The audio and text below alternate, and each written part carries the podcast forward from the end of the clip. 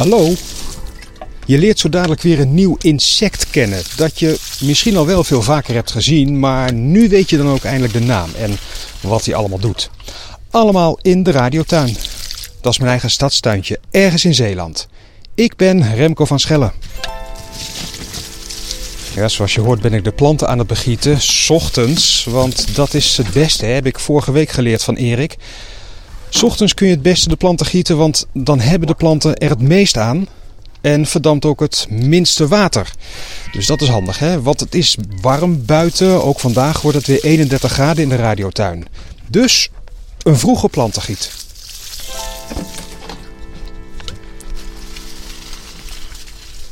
En ondertussen uitkijken naar dat nieuwe diertje dat ik zag vliegen, de wolzwever. Gauw vaste natuurkenner Erik Milieu er even bij halen. Dag Erik. Goedemorgen Remco. Wat is de wolzwever? Ja, de gewone wolzwever. Want we hebben best wel veel wolzwevers in ons land.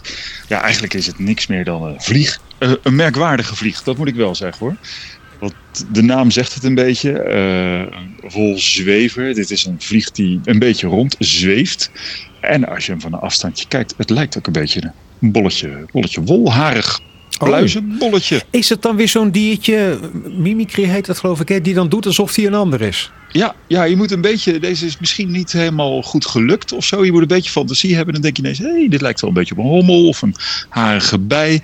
Dus ja, ze komt ermee weg. Uh, en ja, wij denken dus ook in eerste instantie, hé, hey, wat vliegt daar nou voor gekke bij? Maar ja, het is gewoon een, eigenlijk een hele ordinaire vlieg. Uh, die ook best wel stiekem een beetje een ordinaire levenswijze erop nahoudt. Oh, hoezo dan? Wat wolzwevers doen, is uh, zij uh, uh, leggen hun eitjes op plekken waar veel voedsel is. En dat laten ze dan iemand anders voor ze regelen. En in dit geval zijn dat vaak zandbijen, die van die, die gangetjes onder de grond maken waar ze dan stuif willen stoppen en een eitje. En een, en een wolzwever die komt voorbij en die doet niet eens de moeite om te landen. Die mikt gewoon vanuit de lucht in stilstand zo petjoef een eitje dat gangetje in. En ik, ik hoop dat het goed komt. Ja, dat, dat eitje komt uit en dat gaat dan vervolgens uh, al de stuifmeel oppeuzelen. Vreet daarna het, uh, het eitje of het larfje van die zandbij ook erbij op. Ja, dan heb je weer een nieuw wolzevertje. Ja, maar geen zandbijtje. Maar geen zandbijtje. Nee, gemeen ja eigenlijk. Maar gelukkig mikken ze niet altijd goed hoor. Dus er zijn ook nog zandbijtjes die het wel overleven. Zien we hem ook vaak? Want ik zie inderdaad wel bijen en hommels. Maar ik kan me niet herinneren dat ik deze gezien heb. Maar misschien weet ik ook niet dat ik hem gezien heb. Dat kan natuurlijk ook. Ja, dat kan. Je moet er een soort van alert op zijn. Het is, uh, qua leefgebied zijn het vaak uh, zonnige bosranden. Maar ook dus inderdaad zonnige randjes van je tuin. Waar, waar dus ook die zandbijtjes rondvliegen. Dus met een beetje open plekjes. Dan soms in één keer komt die uit je ooghoek. Komt er zo'n zo'n zwevend dingetje voorbij, wat dus ook een keer stil gaat hangen. Echt zo'n kolibrie-actie. Hm. Hup, door, hup. En ja, als je ze ineens ziet, dan denk je, verdorie, ze zijn overal. Dus de, ze zijn wel, wel makkelijk te zien en te vinden. Maar ja, uh, je moet je zintuigen even opengooien.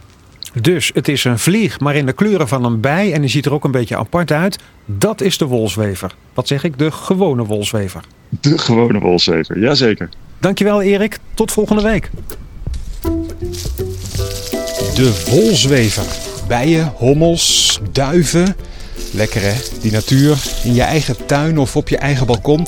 Geniet er vooral van en verbaas je er ook over. Leuk dat je luisterde. Reageer vooral op radiotuin.nl. En tot volgende week. Ik ga weer gieten.